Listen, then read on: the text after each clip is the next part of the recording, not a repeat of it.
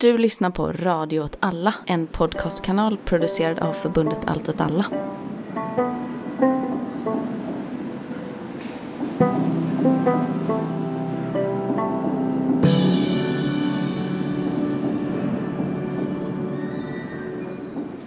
Hej och välkomna till Mina drömmars stad, avsnitt 17.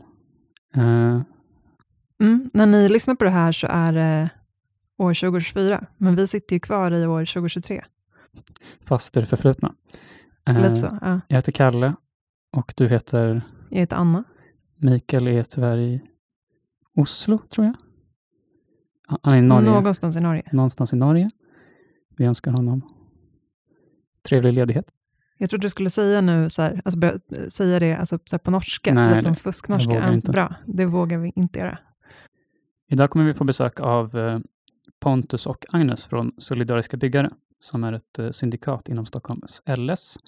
Eh, och vi kommer prata om senaste årets arbetsplatsolyckor och arbetslivskriminalitet. Och eh, ja, de har jobbat senaste åren ganska mycket med att organisera migrantarbetare inom byggsektorn och även städsektorn en del. Men först så ska vi prata lite nyheter, du och jag.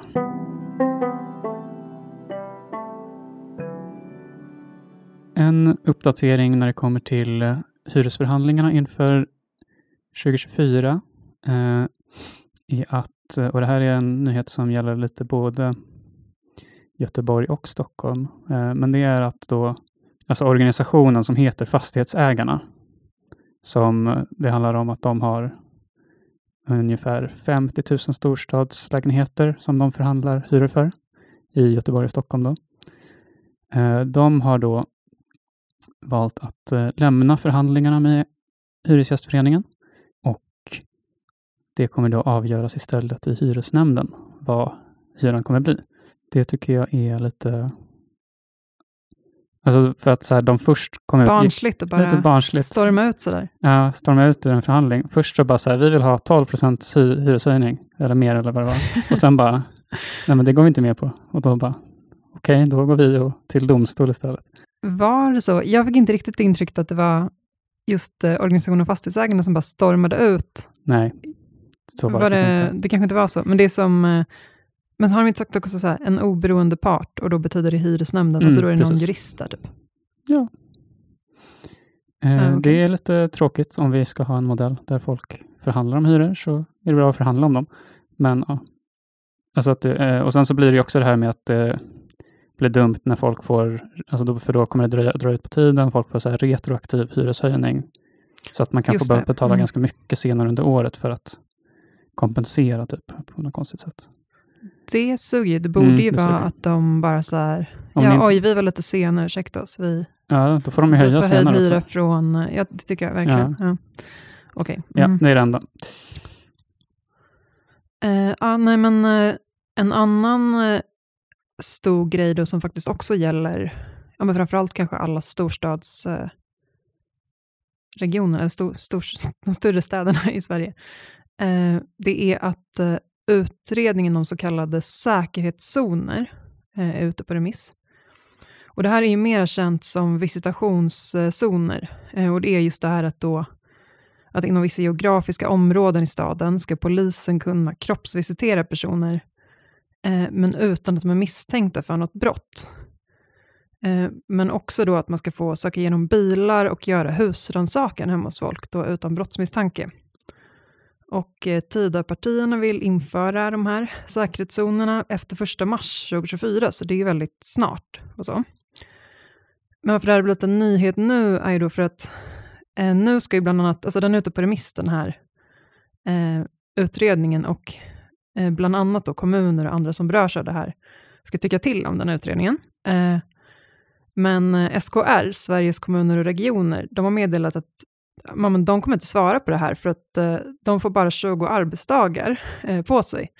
Och då dessutom över jul och nyår när det är mycket liksom röda dagar och typ Mm. klämdagar och sånt där.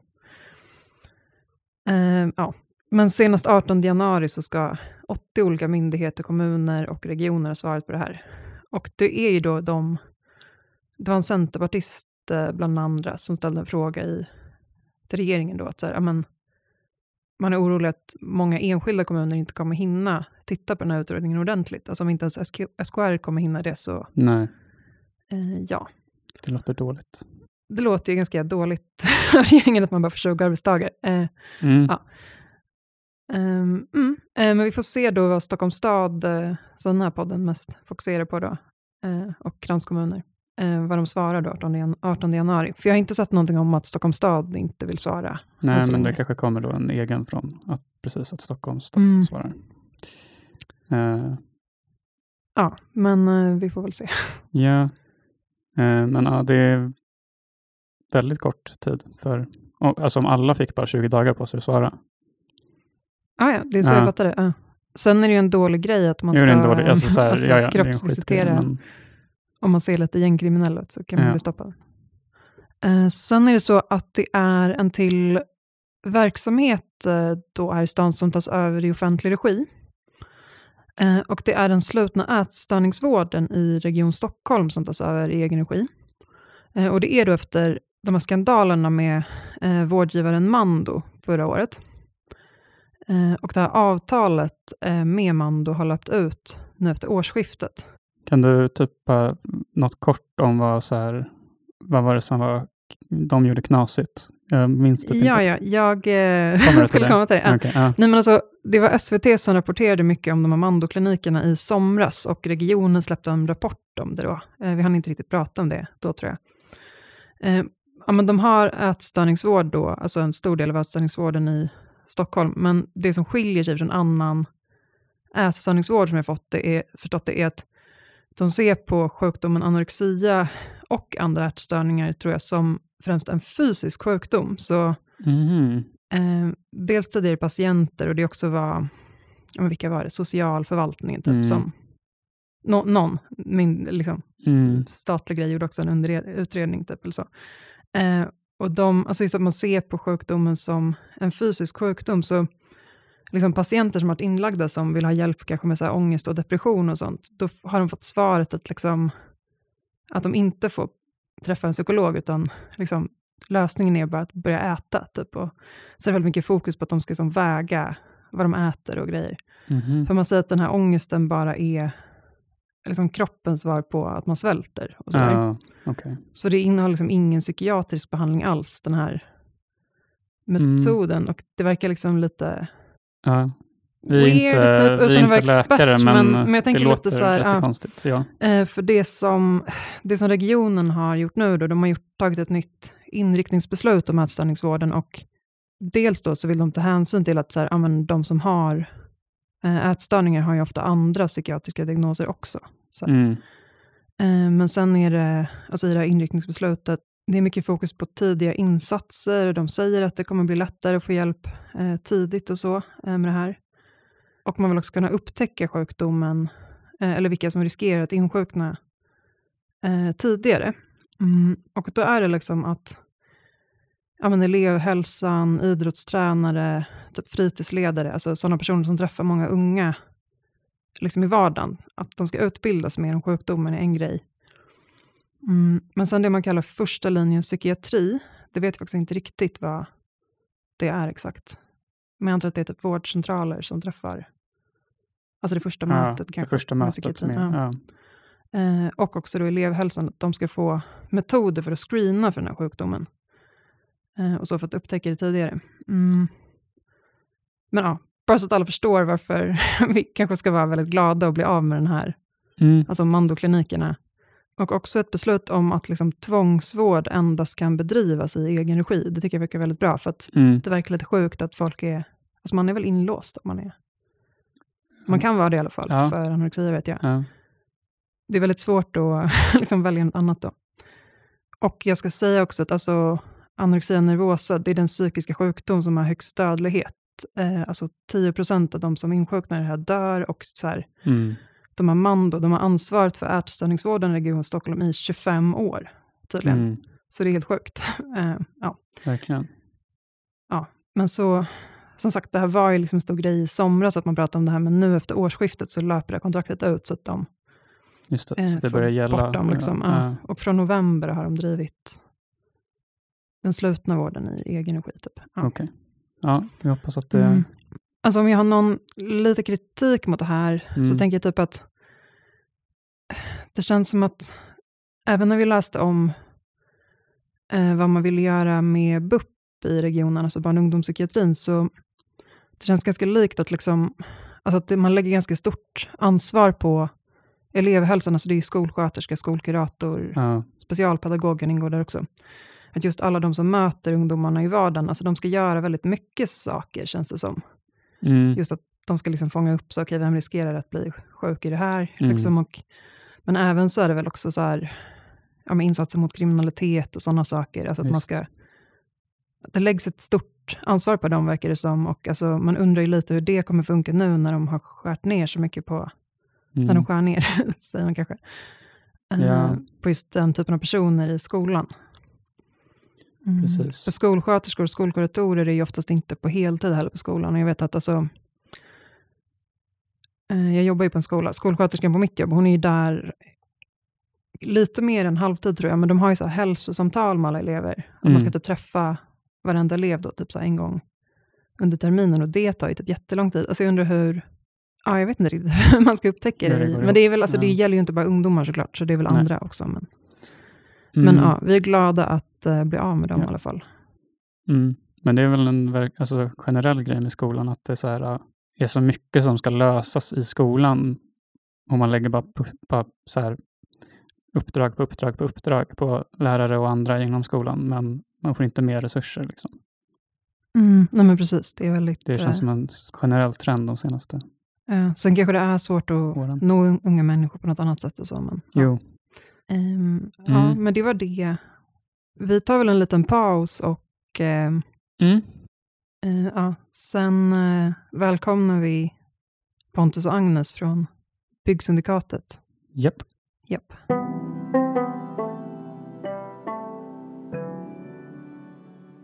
Yes, nu är vi tillbaks efter lite paus här.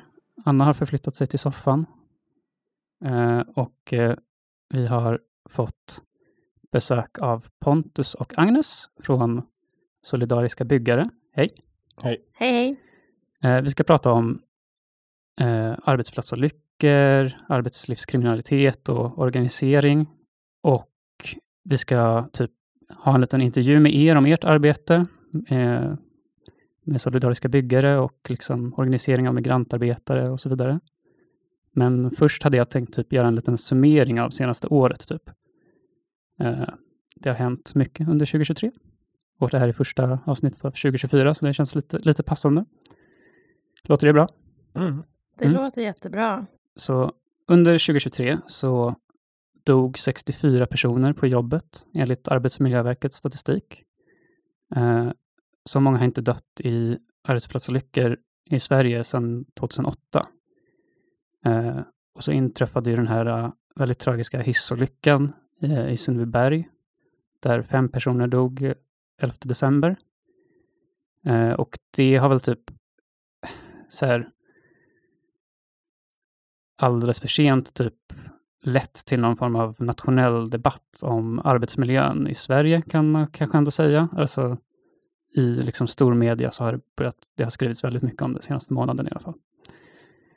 Eh, och det har också liksom börjat riktas kritik och man har börjat granska regeringens liksom agerande när det kommer till arbetsmiljöfrågor och eh, kanske att man ställer sig lite frågande till deras retorik mot när det kommer till kriminalitet i övrigt och eh, hur lite de har att säga om typ arbetslivskriminalitet och så. Ja, men också att så här, den här regeringen har ju skärt ner mycket på Arbetsmiljöverket. Eh, man la ner Myndigheten för arbetsmiljökunskap. Eh, och eh, eh ja, men man ska väl kanske också säga för att få perspektiv på situationen så är de här dödsolyckorna är ju liksom bara toppen på ett isberg typ. Eh, under 2022 så inträffade 35 400 arbetsplatsolyckor som krävde sjukfrånvaro enligt LO. Så det är liksom ja, omfattande problematik. Mm, sen valde jag liksom ut bara några så här äh, punkter från senaste året som jag tänkte var värt att lyfta. Arbetsmiljöverket stoppade rekryteringen av 25 inspektörer på grund av nedskärningar. Regeringen eh, gav Arbetsmiljöverket i uppdrag att det ska finnas ett, skydds, ett skyddsombud på varje arbetsplats med fler än fem anställda. Eh, här är dock facken kritiska just för att det sker någon form av förskjutning liksom med där skyddsombudsrollen eh, riskerar typ att separeras från den fackliga verksamheten. Ett avslöjande som jag tyckte var typ anmärkningsvärt från Stockholmsområdet också, det är ju en Stockholmspodd, så lite Stockholmsfokus ska vi kanske ha, är ju att eh, tunnelbanan håller på att byggas ut och ett bolag som heter China Railway Tunnel Group, eh, de fick eh, vann en upphandling mot eh, bland annat Skanska om utbyggnad av tunnelbanan. Och där framkom det liksom att eh, de eh, kinesiska arbetarna som kom hit för att, jobba med tunnelbygget liksom inte fick lön på över ett halvår och fick istället typ matkuponger på Willys. Och eh, liksom att man har helt förbi, liksom inte informerat om, om, om, om deras rättigheter eller vad, som, vad ett svenskt kollektivavtal är och så vidare. Och det, ja, jag vet inte, det, det är en nyhet som typ inte fick så mycket genomslag. Jag, typ, det är typ Dagens Industri som uppmärksammade det. Eh, och inte, det har inte, inte plockats upp av så många andra. Eh, och sen så senaste året har vi också haft en del strejker som på något sätt är typ relevanta, tänker jag. Eh, då tänker jag pendelstrejken och strejken på Tesla. Det är ju väldigt, to, typ två olika, väldigt olika strejker. Liksom den ena vilt strejk och den andra är en enorm strejk från liksom hela LO. Eh, men att det är någon form av reaktion på sådana här eh, stora multinationella företag som med väldigt, som har en väldigt så, aggressiv antifacklig, eh, eh, ja men vad säger man, antifacklig politik, mm. företagspolitik. Eh, och att de försöker liksom etablera sig på svenska marknaden typ, i allt större utsträckning.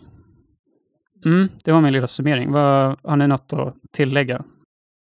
Jag tänker bara apropå strejkerna som du nämnde här sist med liksom där Tesla-strejken kanske är det som har fått störst uppmärksamhet, både liksom nationellt och internationellt och att Tesla framställs verkligen som så extremt eh, antifackliga på ett aggressivt sätt, så är ju MTR också det.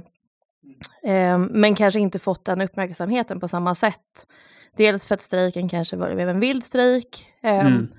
och så vidare eh, och då inte fick samma uppbackning liksom, av eh, fackföreningar. Men det har ju varit eh, många aktiva i Seko som har gått ut med liksom, hur stora skadestånd de har drivit in från MTR på grund av förhandlingsvägran och sådana saker. Liksom, mm. Där MTR vägrat komma till fackliga förhandlingar. Så jag tänker de är eh, minst lika antifackliga men kanske inte fått det ryktet om sig på samma sätt. Så. Nej, precis. Och det har varit så här, eh, en del nyheter om så här kart, alltså de har ändå typ hållit på med kartläggning av fackligt aktiva.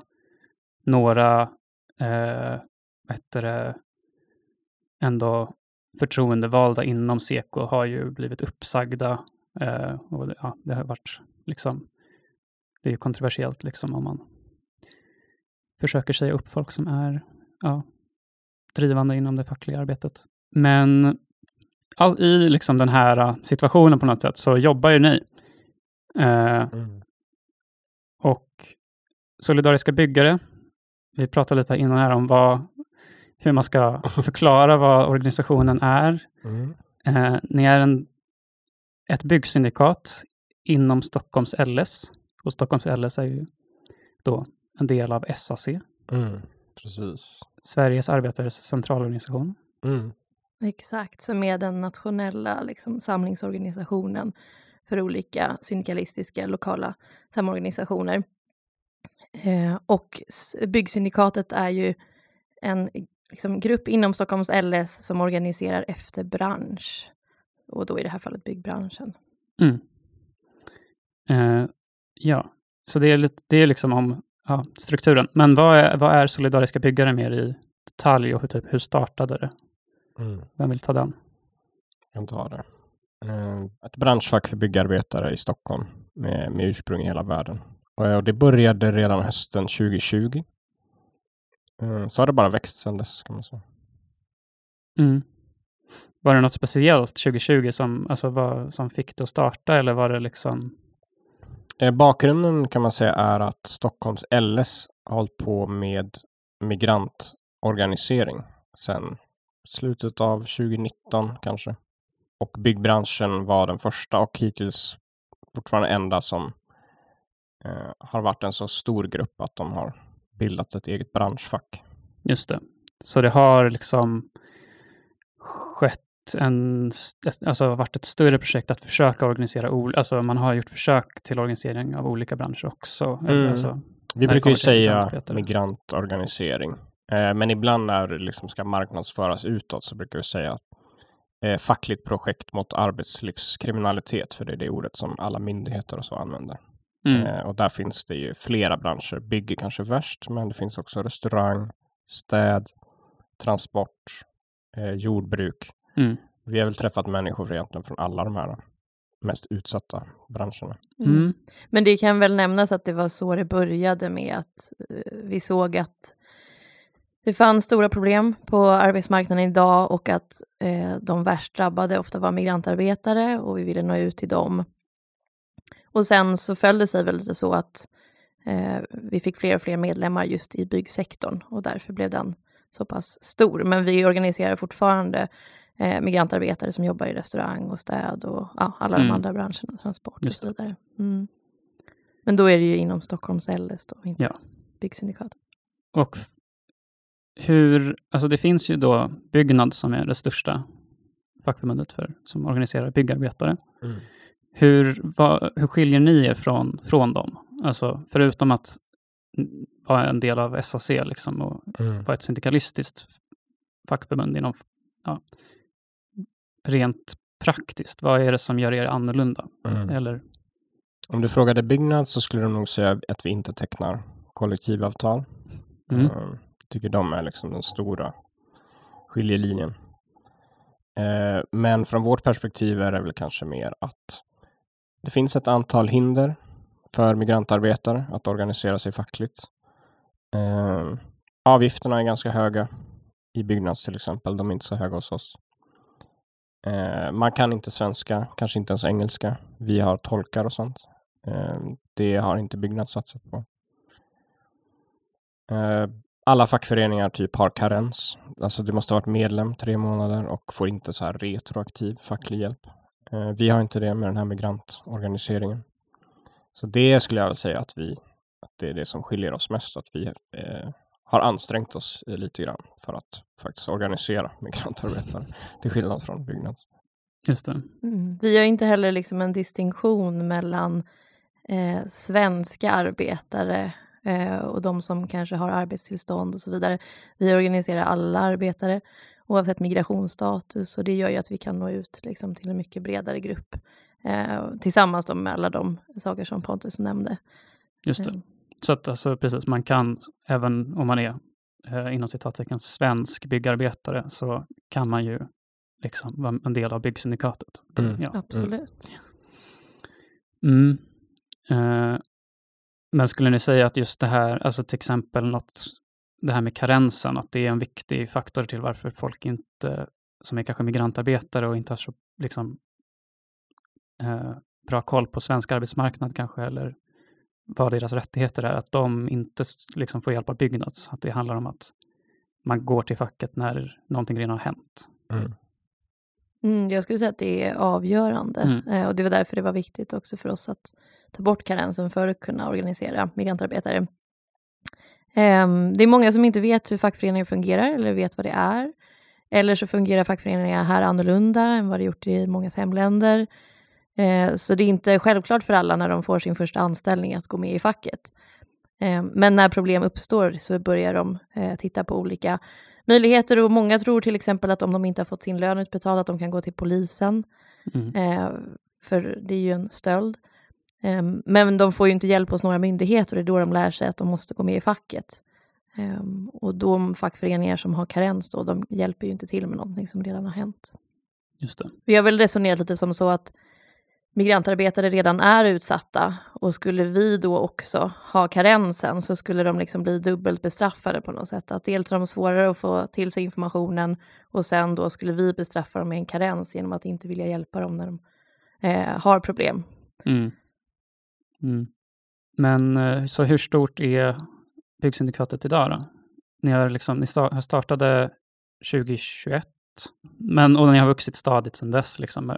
Mm. Eh, nu är det mellan 600 och 700 senast jag kollade. Och på det här första konstituerande mötet där hösten 2021 var det kanske 15 pers eller så. Så det har mm. det är ökat en. Väldigt stor Mm. ökning. Mm.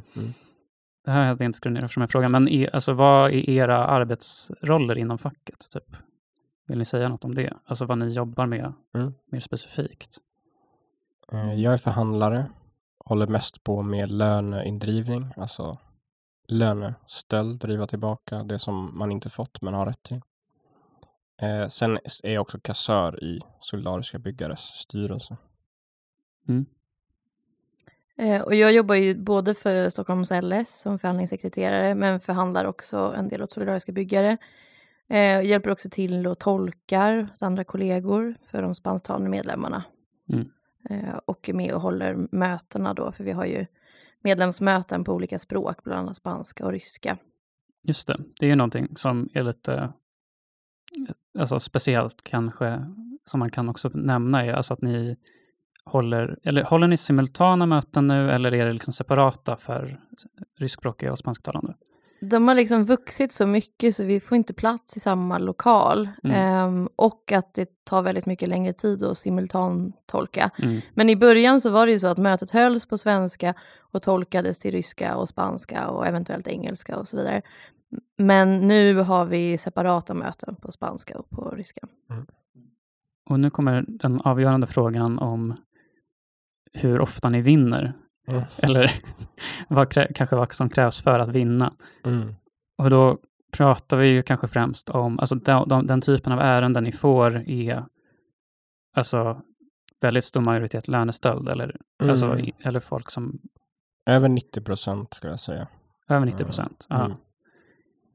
Så kanske kan säga någonting, alltså sammanfatta den processen lite eh, och säga liksom någonting om hur, alltså hur ni går tillväga för att liksom lyckas få ut folks löner helt enkelt. Mm. Mm. Eh, Vi brukar säga att vi vinner typ 80 procent av fallen. Eh, Jag vet inte om det stämmer, eh, men jag tror att det stämmer. Kanske lite mer faktiskt för att vi vi ger liksom aldrig upp. Så det kan ta ganska lång tid, men det är eh, sällan så att vi bara lägger ner ett ärende. Eh, Utan det kan ligga lite i träda ibland tills vi hittar, får en ny idé eller hittar ett nytt sätt att driva in skulden. Det är ett hantverk faktiskt. Det är svårt att beskriva i några meningar hur, hur, hur det går till. Liksom. Du kan ta några, Mm. några fler meningar. Ja. det är lugnt. Tack eller. Eh, det börjar alltid med en förhandlingsframställan. Det är så här ett juridiskt dokument som man skickar och måste skicka enligt medbestämmandelagen. Det är liksom startpunkten hela tiden i eh, alla fackliga ärenden, och eh, inklusive löneindrivning. Därefter kan det ta ganska många olika vägar. Har man tur, då förhandlar man med bolaget och så vinner man, så betalar de tillbaka. Antingen hela eller delar, så länge medlemmen Eh, är nöjd. Liksom. Det kan också vara så att man inte kommer fram riktigt, men att det har varit en stor byggares plats. Eh, och då kan man utnyttja något som heter entreprenörsansvarslagen, tror jag den heter. Eh, och då kan man liksom flytta den här lönefordran uppåt i kedjan till större uppdragsgivare och huvudentreprenörer.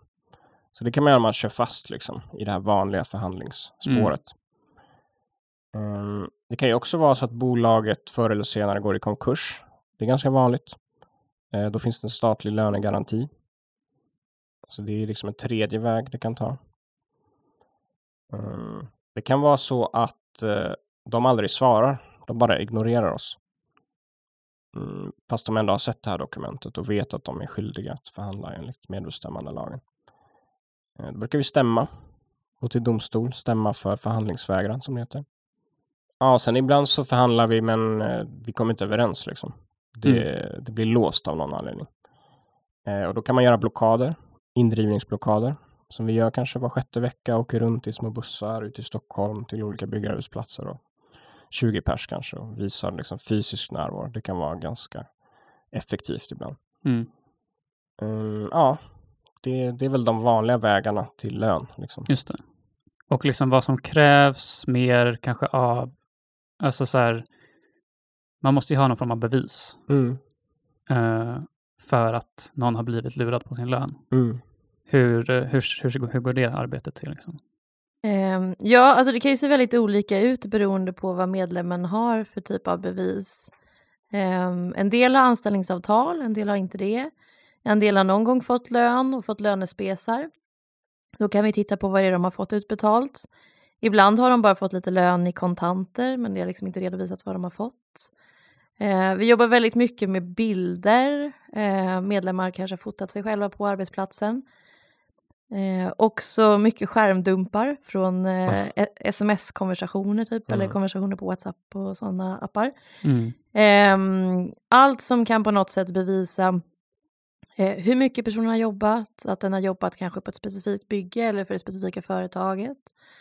Eh, om medlemmen har till exempel arbetskläder på sig med företagets namn på någon av bilderna så det är också bevis för att den har varit anställd där och så. Ehm, det är väldigt olika också från fall till fall vad som behöver bevisas och inte. Ibland säger företaget ja, han har jobbat här, oj det har blivit fel. Ibland försöker företaget låtsas att de inte vet vem medlemmen är och, Mm. och sådär. Eh, så det kan vara ganska olika hur mycket som behöver bevisas men grunden är ju liksom att det som går att bevisa går att kräva ut. Det som inte går att bevisa kan vara svårare att kräva ut. Och det försöker vi också vara väldigt noggranna med och, och kommunicera ut till våra medlemmar, till exempel på våra medlemsmöten och sådär, att det är jätteviktigt att samla bevis. Mm. Ehm, och det är väl en sån grej som många medlemmar lär sig ju längre de har varit medlemmar hos oss. För att vara medlem hos oss är ingen garanti för att du inte blir liksom blåst i framtiden av en ny anställning. Men du har lärt dig vad för typ av bevis du ska samla in så att det är Mm. lättare att driva in den löne, eh, skulden eller stölden. Liksom. Mm. Mm. Och det är väl, i Sverige så är det väl eh, lagligt att eh, spela in alla samtal man har med sin arbetsköpare? Mm. Eller visst är det så? Alla samtal man själv deltar i har man rätt att spela in. Ja. Mm. Det är också ett ganska vanligt bevis faktiskt. Mm. Särskilt skulle jag säga typ i uppsägningar, när det är lite så här ord mot ord, vem sa upp vem? Typ. Då Just det. är det bra med sådana inspelningar. Mm, där kan man ju också försöka så, typ, be någon ringa upp sin chef, spela in det och försöka så här, återskapa ett samtal man redan haft en gång och hoppas på att de ska säga samma sak. Mm. Ja, om de bekräftar en uppgift så räknas det väl det också. Exakt. Precis. Ja. Ja, man kan till exempel eh, fiska efter en tumme upp så här, när man skickar sin, för om många skickar sin timrapport på, på. WhatsApp. Typ så. Eh, En emoji 50 kan tim- räcka. Ja, precis. Det kan faktiskt räcka. 50 timmar i veckan i några veckor skickar man och sen liksom stämmer det här så skickar de en tumme upp. Mm. Och då är det ganska solida. Det kan hålla i domstol liksom. Mm. Så frågan fem. Ja, det är inte så viktigt vad det är för nummer på frågan. Eh, solidariska byggare på det lå- alltså har ju varit ett väldigt lyckat projekt. Eh, från mitt perspektiv i alla fall, som liksom har följt eh, ert arbete senaste året, åren. Ni liksom har lyckats organisera väldigt många på ganska kort tid och lyckats hjälpa väldigt många människor som har liksom blivit exploaterade. Och ni har också liksom på senaste, senaste året i alla fall, ännu mer än tidigare tycker jag, fått, liksom, fått mer uppmärksamhet i så här stor media också. Det har gjorts Mm. en rad DN-reportage och så om fall ni har drivit och så vidare. Mm. Eh, men vad, vad har liksom varit de stora utmaningarna eh, för er under de senaste åren? En stor utmaning är att behålla medlemmar. Eh, många svenskar tycker det är självklart att man är med i facket hela livet och så. Eh, så behöver det inte alls vara hos våra medlemmar. Det kan till och med vara så att man vinner sina pengar och sen lämnar man trots att man liksom har vunnit tack vare facket. Och det ligger också kanske lite i så här migrantarbetets natur att man kanske inte ska vara här så länge och så. Eh, men det är en utmaning att inte fler medlemmar stannar kvar, blir mer engagerade och solidariserar sig med nya medlemmar som eh, är i samma situation som de själva var för inte så länge sedan. För ni har också alltså kanske en kultur inom SAC av att mm, om man jämför med kanske andra fack, att det ska vara så mycket liksom kanske självorganisering som möjligt. Skulle ni säga att det stämmer? Mm. Ja, det är ju absolut målet. Eh, och jag tycker ändå att det har skett en ganska stor utveckling där också. Att till en början, eftersom att det handlar mycket om lönestöld, så blev vi som någon slags så facklig Röda Korset, eller vad man ska säga, att det är så här, folk kom, har problem, eh, så löser sig problemen och så kanske många lämnar eller liksom inte Mm. stannar kvar av olika anledningar. Ehm, men att försöka få det mer och mer till organisering eh, och inte bara någon slags facklig hjälpverkstad. Eh, och delvis har det skett en förändring där i att så här, fler och fler kommer på möten, fler och fler ehm, tar på sig olika typer av uppdrag och uppgifter. Ett exempel är ju bara Solidariska byggares styrelse. Eh, så är det ju medlemmar från liksom, många olika länder. Eh, majoriteten är ju själva migrantarbetare som har varit medlemmar i Solidariska byggare ganska länge. Ehm, och också fler och fler börjar själva engagera sig i form av att hjälpa till med tolkning. Vissa har gått in själva och börjat förhandla och så vidare. Så att det har ju liksom börjat hända. Men vi skulle ju såklart vilja se det i, i ännu högre grad. Så att det Mm. verkligen handlar om organisering. Mm. Eh, sen bara en annan utmaning är väl att eh, det finns så otroligt eh, mycket att göra och vi är inte så stora. Eh, när det här projektet började, framförallt när liksom det påbörjades med att eh, organisera migrantarbetare, så, så gjorde Stockholms LS så här informationsfilmer med mm, information om fackliga rättigheter på olika språk och la ut på sociala medier. Eh, och vi har liksom slutat lägga ut den typen av information för att det kommer så mycket nya medlemmar att vi måste ha kapacitet att, att ta in alla och, och liksom kunna eh, driva ett bra fackligt arbete också. Eh, så det är väl en utmaning också att så här, växa på ett kontrollerat sätt eller ett hållbart sätt, liksom, både för medlemmar men också de som eh, gör mycket av det fackliga arbetet och sådär. Mm. Mm. Ehm, mm. Sen bara, vi har ju pratade, eller du pratade ganska mycket i början Kalle om just eh, arbetsplatsolyckor och arbetsmiljöfrågor. Det har vi kanske inte varit inne så mycket på och det är väl för att det är en av våra svagheter.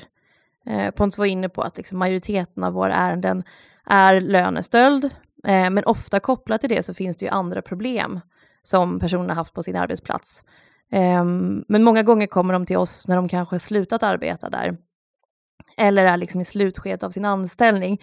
Det kanske också är viktigt att så peka ut att många migrantarbetare är inte kvar på, i en anställning i så här flera år, Mm. eh, Mm. utan det är oftast kortare anställningar, några månader i taget på ett ställe, några månader i taget på ett annat ställe. Såklart finns det de som är kvar i flera år i en anställning, men det är inte det vanligaste. Liksom. Och det gör att det är mycket svårare att bedriva ett kontinuerligt arbetsmiljöarbete. Dels där medlemmarna får lära sig om vad som är eh, rimlig arbetsmiljö, eh, vad de absolut inte ska behöva göra i, Mm. liksom, eh, vad gäller risker och, och, och sånt, eh, vilket är ganska, kan vara ganska farliga risker i byggbranschen och så.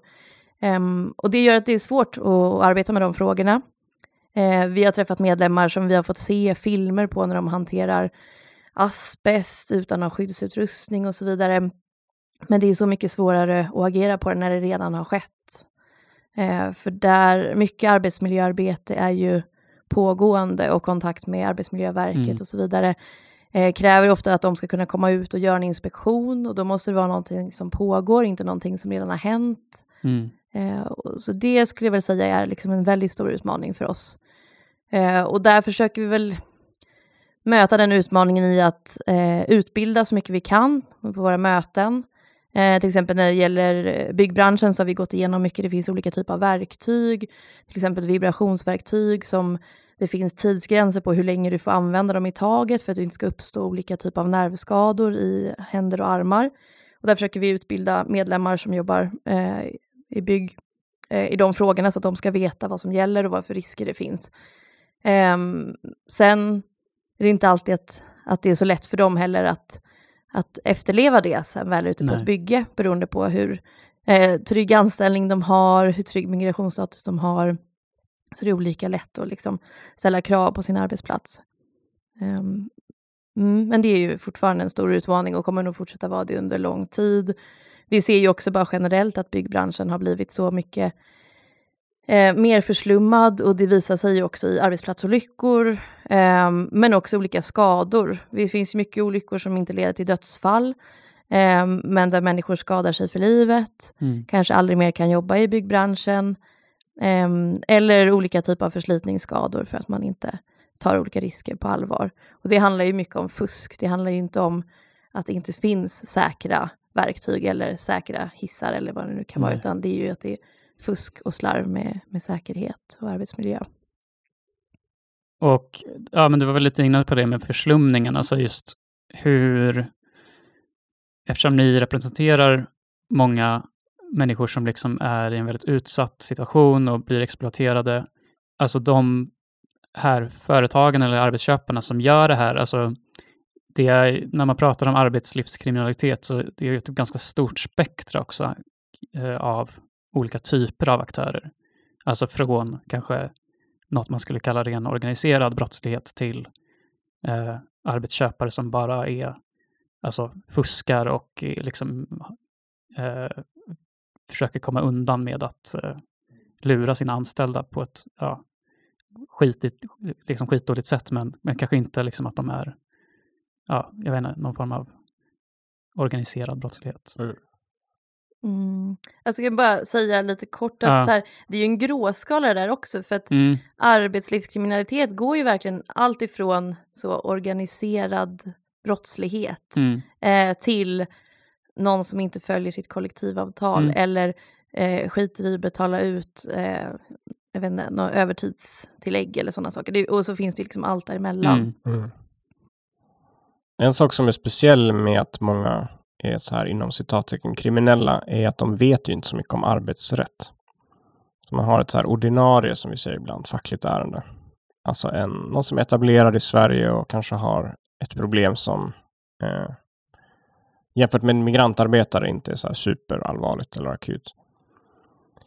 Eh, de motparterna kan ju massa saker om svensk arbetsrätt. Eh, men vi har nästan alltid ett kunskapsövertag tycker jag gentemot de arbetsköparna som man möter eh, när det är löneindrivning i byggbranschen särskilt. mm. Så det är nästan en fördel. Mm. Ja. Precis. Sen är såklart enstaka gånger kan det finnas våldskapital och så. Eh, men det är ovanligt och om det finns det så, så har vi bra rutiner skulle jag Mm. säga för att hantera det. Ja, alltså det är ju väldigt ovanligt att vi typ utsätts för hot eller Mm. liknande. Eh, tyvärr så har vi ju varit med om att våra medlemmar blivit Mm. utsatta för hot på olika sätt av sina arbetsköpare. Och det, Ehm, det var väl senaste året va, som en eh, förtroendevald i Byggnads, Mm. eller ett skyddsombud i Byggnads kanske blev typ misshandlad. Mm. Mm. Stämmer. Eh, ja. Mm, ja, precis. Och det är ju jätteallvarligt Ja. när det händer den typen av saker. Vi är ju kanske inte ute på byggarbetsplatser på samma sätt, Mm. ensamma i alla fall. När vi åker ut är det ju oftast i blockader och då är vi ju 20-30 Ja. pers. Så att vi ehm, ja, har Mm. väl inte riktigt samma hotbild utan där kan det ju snarare röra sig om att personer har dels en okunskap om eh, arbetsrätt och så vidare, eller bara inte tar det på allvar överhuvudtaget. För ett annat företag som kanske har större kunskap om arbetsrätt och har en HR-avdelning och sådär, de kanske vet hur de ska fuska så att det ändå ser ut som att de följer regler och liksom håller tidsgränser i förhandlingsprocessen och så vidare. Men en del eh, byggbolag som vi kommer i kontakt med, det är som att de, det är en helt annan verklighet på något sätt. Eh, de kanske inte vet vad en förhandlingsframställan är. Eh, de vet oftast inte vad MBL 10 är, alltså medbestämmandelagen som ger oss rätt att förhandla. Eh, det är mycket sådana saker, så Mm. ibland blir det mycket att sitta och förklara hur eh, den svenska modellen fungerar, hur arbetsrätt fungerar. Ofta kan de säga så här, men jag behöver inte förhandla med er, jag har kollektivavtal med Byggnads typ. Och så måste vi förklara varför de ska förhandla med oss Mm. varför de är skyldiga att göra det eh, och olika liksom, krav och sånt som vi ställer. Eh, där det kanske handlar om att det inte finns ett anställningsavtal och säger men det finns en lag som kräver att en anställd ska ha det. Den Mm. typen av, liksom. så det blir mycket så Mm. utbildning eller folkbildning Mm. Mm. till eh, ja, med Ja. arbetsköpare. Verkligen. Mm. Vi har redan pratat ett tag, men kanske liksom bredda diskussionen lite eh, och prata om ja, men lite större problem, för att det finns väldigt stora problem på svensk arbetsmarknad. Mm. Och liksom vad man, alltså ni är ju en väldigt, som ni har sagt, alltså en ganska liten aktör i förhåll, liksom förhållningssätt. Och det behövs liksom större strukturförändringar kanske för att komma liksom till rätta med eh, den liksom grad av exploatering och så som finns idag. Liksom. Jag kollade lite på den här, en uh, rapport som uh, tankesmedjan Arena Idé gav ut tidigare i år, tror jag, som heter Kollektivavtalens täckningsgrad och vita fläckar. Jag vet inte om du, har, du tipsade mig om den Pontus. Mm. Den var ändå intressant och ni nämns i positiva ordalag ändå, mm. kan jag säga. men den tar väl upp så här, men till exempel en sån här grej som mm, jag tyckte var så lite intressant för just Stockholmsregionen och Stockholms lokalpolitik i Stockholm var väl att så här, alltså, både byggnads och alltså byggföretagen, eh, arbetsgivarorganisationen, är ju liksom väldigt, de är ju medvetna om vad som försiggår. Liksom. Mm. De vet ju allt det här vi har suttit och sagt, förmodligen. Mm. Eh, och det har väl gjort kära försök till att eh, också göra saker mellan de parterna. Eh, så till exempel i Stockholmsregionen så finns det en så här partsgemensam grej som heter Fair Play Bygg, mm. som har drivits sedan 2016. Och det, alltså, jag läste på lite om det projektet och det, alltså det är ju liksom ett projekt där de i princip bara är en tipslåda som samlar mm. in bevis om olika typer av uh, ja, men arbetsmiljöbrott mm. som har skett och sen slussa vidare det till liksom rätt instans i princip, mm. som kan mm. utreda det. Mm. Eh, och det verkar de ha gjort ganska lyckat sedan 2016. Alltså de har fått in mycket tips och de har liksom fått ut mycket böter åt, mot företag. Mm. Det är bra. Men liksom det är ju ett jobb som egentligen myndigheterna borde göra själva. Mm. eh, och det, det, ja. Så det, det är liksom en så här uh, grej jag tänkte på att det, det är någonting som där uh, myndigheter och liksom, ja, både polis och Arbetsmiljöverket liksom har väldigt, är, är ganska hands-off och det har funnits en tanke ju om att svensk, alltså svensk arbetsmarknad ska regleras och liksom kontrolleras av liksom parterna. Mm. Men när vi har så stora problem som vi har idag så blir det svårt. Eller alltså att det inte, det funkar ju inte uppenbarligen som mm. det ska. Mm. mm. Ja, det är ju det som är en så grund i den svenska modellen, att det ska vara eh, fackföreningarna och liksom arbetsgivarorganisationer. Eh, men som du säger, det fungerar inte riktigt som det ska idag. Det krävs ju starka fackföreningar för att den svenska mm. modellen ska fungera. Annars blir den ju ganska snabbt urholkad. Liksom. Precis. Jag såg också här att i byggsektorn då, alltså, så var det bland byggnadsarbetare folkbokförd, folkbokförda i Sverige, så eh, mellan 2006 och 2022 då så gick eh, den fackliga anslutningsgraden från 81 procent 2006 till 56 procent 2022. Alltså det är en enormt tapp av anslutning, mm. anslutna medlemmar. Mm. Jag tror ingen annan bransch har tappat så mycket faktiskt. Nej, det är, ja, det är verkligen starka fackföreningar som krävs kanske. Ja, det finns ju verkligen en övertro på kontroll tycker jag, både hos parterna och eh, hela myndighetssverige. Ehm, att man tror att man ska liksom kunna läsa igenom massa papper och se om allting ser korrekt ut så är det lugnt typ. Mm. Mm. Ja, för det är ju något som vi inte har nämnt kanske också att eh, bara för att det finns kollektiv, alltså så att kollektivavtal är ju inte kanske eh, det end all be all, eller vad, vad man säger på svenska, alltså mm. eh, det slutgiltiga målet på något sätt, utan bara för att det finns kollektivavtal betyder det inte att folk inte blir exploaterade på, sin, sina, på sina arbetsplatser. Liksom. Nej, nej. Vi förhandlar ju jätteofta med företag som har kollektivavtal. Mm. Just i byggbranschen för att komma in på ett stort bygge eh, som mindre liksom, byggbolag så måste du ha kollektivavtal. Mm. Annars får du inte vara där, vilket leder till att väldigt många företag har det men inte följer det. Mm. Eh, och för att det ska vara någon poäng med kollektivavtal så måste de ju följas och då måste det finnas någon som försvarar de rättigheterna som finns i kollektivavtalet. Och då krävs det att de som är anställda på de här företagen är medlemmar i fackföreningar, får till sig informationen, förstår vad kollektivavtalet innebär, eh, vad det ger för rättigheter och en fackförening som då eh, försvarar de rättigheterna när de inte följs. Mm. Och en annan typ sån grej som var så här, eh, alltså också som jag tänkt på, vi, pratar, vi har pratat en del i den här podden om så här offentlig upphandling och alltså just eftersom vi har pratat mycket om typ pendelstrejken och MTR och så vidare. Eh, och just hur alltså kommuner, regioner och myndigheter är ju liksom enorma arbetsgivare. Alltså de upp, man upphandlar för tjänster för 800 miljarder varje år. Och en grej där är ju att enligt lag så får man inte kräva kollektivavtal i en upphandling. Det tänker jag i alla fall spontant är ett väldigt stort problem när, för att då är ju företag som har kollektivavtal kan inte konkurrera med liksom oseriösa aktörer som liksom bara lägger något, något typ skambud om bara så här, men vi kan leverera det här till det här priset. Och då blir det det här att så här, men då tävlar det, då är det bara de på botten som tävlar mot varandra om typ ja, 800 miljarder varje år. Alltså det är ju, ja. Mm, ja, det är ett jättestort problem att en så viktig komponent i upphandlingarna är vem kan göra det till lägst pris. Mm. Det blir en jättesnedvriden konkurrens. Du har typ inte råd att göra det om du ska följa alla regler och Nej. betala ut rätt lön och så vidare. Så ja, det är väl, det är väl en grej som så här borde typ förändras, tänker jag. Mm. Vad ska man säga mer? Alltså, har ni några tankar om det här med strejken på Tesla som har varit senaste halvårets ish, nej vänta, nej, ja, senaste månadernas snackis typ.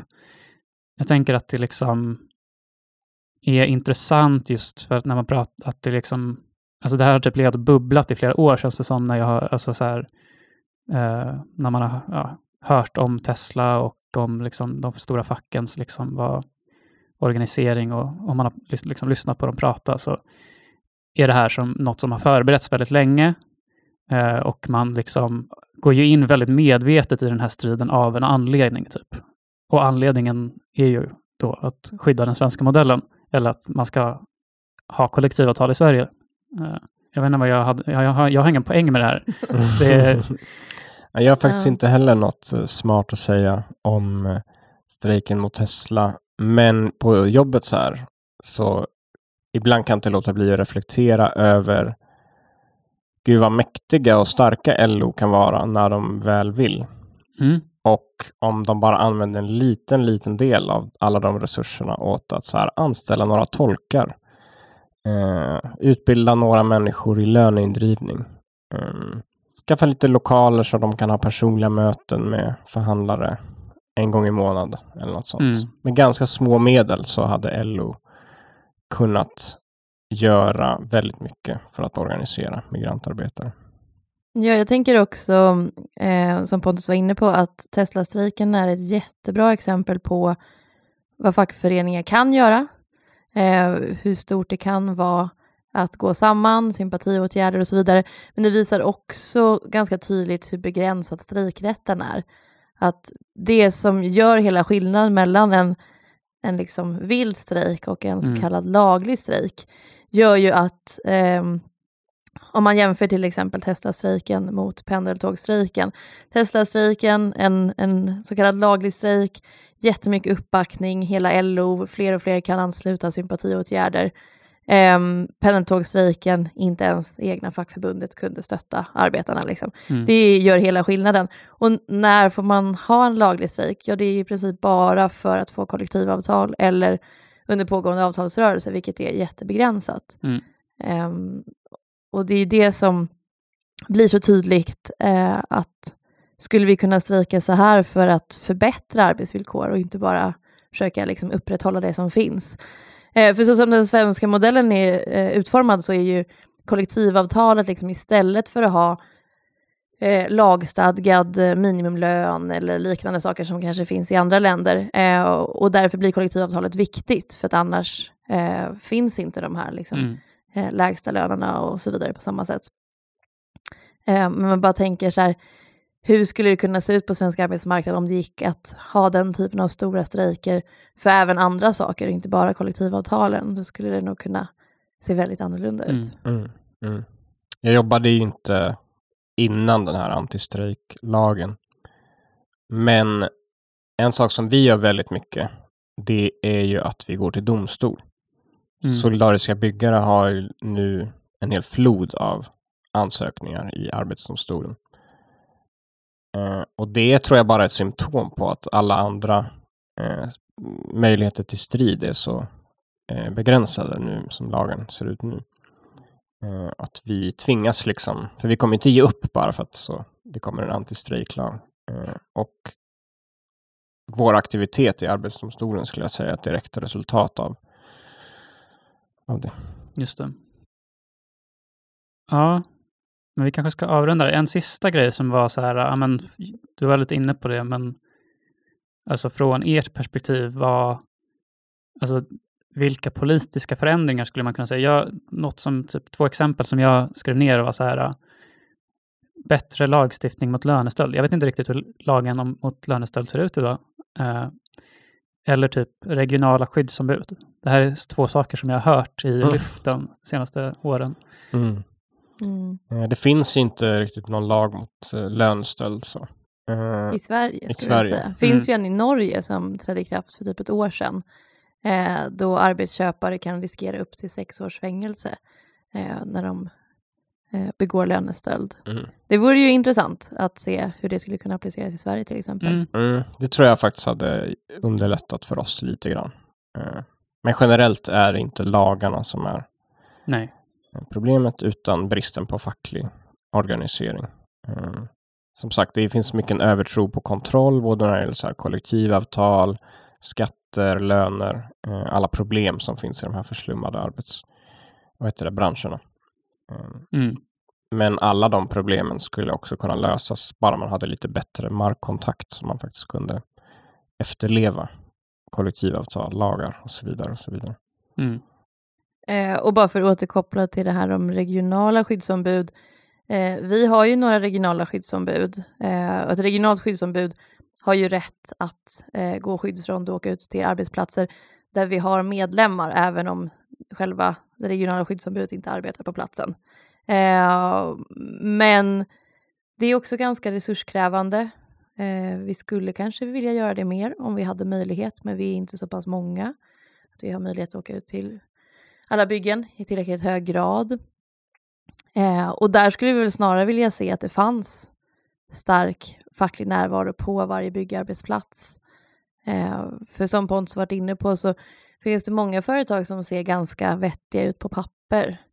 Eh, och i dagsläget så är det ju ofta extremt långa entreprenadled på ett bygge. Det är liksom ett stort företag högst upp som anlitar företag som anlitar företag det företaget som har själva projektet kanske inte har så många egna anställda. De har bara anlitat jättemånga bolag som i sin tur har anlitat bolag. Och till slut är det jättesvårt att hålla reda på alla de här bolagen, speciellt om de inte är på plats. Eh, platschefen kanske Mm. sitter på platskontoret delvis, men liksom det skulle behövas eh, facklig närvaro ute på bygget på ett helt annat sätt för att kunna se när allt det här händer. Ehm, Mm. Huvudentreprenören är väl alltid ansvarig för liksom, bygget i stort. Alltså, det, det, är, som du, det var du inne på liksom, tidigare, att om man inte kommer åt underentre, alltså, underentreprenören så kan man alltid på något sätt, eller det går åtminstone att säga att ja, huvudentreprenören är ansvarig för att den här ska, personen ska Ja. få sin lön. Eh, Men, men, den, eh, det är tre månader har man på sig mm, efter att lönen har förfallit. Sen så är det eh, kört liksom. Eh, och det låter ju som en lång tid, men det är oftast inte det för en migrant. Det tar ganska lång tid från en migrantar, för en migrantarbetare att bli lurad på lön, eh, googla och hålla på och sen till slut hitta till oss där man kan få hjälp med sånt. mm, Och sen eh, innefattar den inte heller beställare, alltså den som har beställt hela det här entreprenadledet. Eh, som ofta är ett ännu större företag kanske, eller till och med eh, Stockholms stad eller något i den stilen. ja, den som är uppdragsgivare. Liksom. Precis. Just det. Eh, och de kan man inte komma åt via den här lagen. Så det hade varit jättebra om man kunde utvidga Ja, men det typ till att, gälla även dem. så här, ja, men Stockholm, Region Stockholm har anlitat liksom, jätteskumma företag för att bygga ut tunnelbanan. Mm. Varför kan inte de hållas ansvariga för det? Mm. är ju Mm. en fråga man kan ställa sig. Och varför gäller den här lagen bara byggbranschen? Alltså det, Ja. ja. de andra branscherna har inte riktigt lika så här långa, svåröverskådliga led. Men det hade löst massa problem i, med bärplockning, jordbruk och så vidare. Mm. Om den lagen gällde alla branscher. Mm. Mm, städbranschen kan jag tänka mig att det skulle hjälpa jättemycket för där kan det ju vara större städföretag som ändå anlitar mindre städföretag så där finns ju ändå den dynamiken lite så det skulle vara en jättestor hjälp om den lagen eh, utvidgades till att omfatta fler. Mm. Ja, jag tror att vi, vi liksom kan fortsätta prata om det här ganska länge känns det som, men vi ska nog avrunda. Eh, så, sett, slutligen så, vad ska man göra om man vill typ stötta ert arbete? Jag vet till exempel att eh, ni startade en insamling, det här är inte direkt hjälpa er, men ni startade en insamling för de anhöriga till de som dog i hissolyckan där, där ni har samlat in pengar till dem. Jag tänker att jag kan lägga in det swishnumret i. Den är Den- klar Den är faktiskt. klar? Vi fick precis så mycket Okej, som vi då- från början. Liksom. Okej. Men det är jättebra. Mm, mm. Eh, så då kan folk kanske stötta er direkt på andra sätt. Jag vet inte. Går det? Mm. Det går jättebra att bli medlem i fackföreningen. Mhm, det är mhm. bland det viktigaste. Så fackföreningen växer och blir starkare. Man kan också följa oss på typ olika sociala medier. Då får man reda på när det händer sådana saker som insamlingen.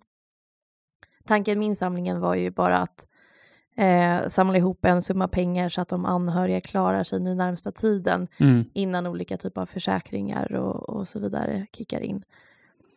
Just det. Precis. Men Solidariska byggare kommer ha en insamling till faktiskt.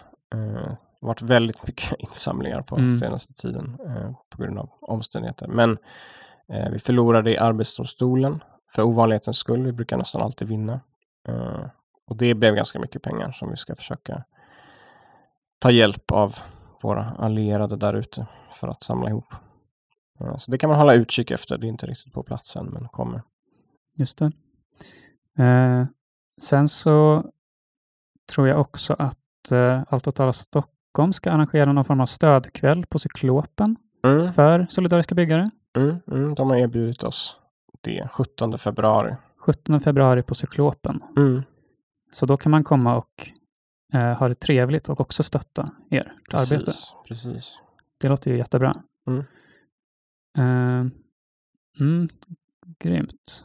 Eh, det kan man nog följa Allt åt alla Stockholm på sociala medier för att få veta mer om när det händer. All right. Tack så mycket för att ni var med och pratade i podden. Tack för att vi fick komma. Ja, tack för att vi blev inbjudna. Ja, jag tror inte jag har något mer att säga. Ja, tack för att ni har lyssnat. Hej då! Hej då. Hej då!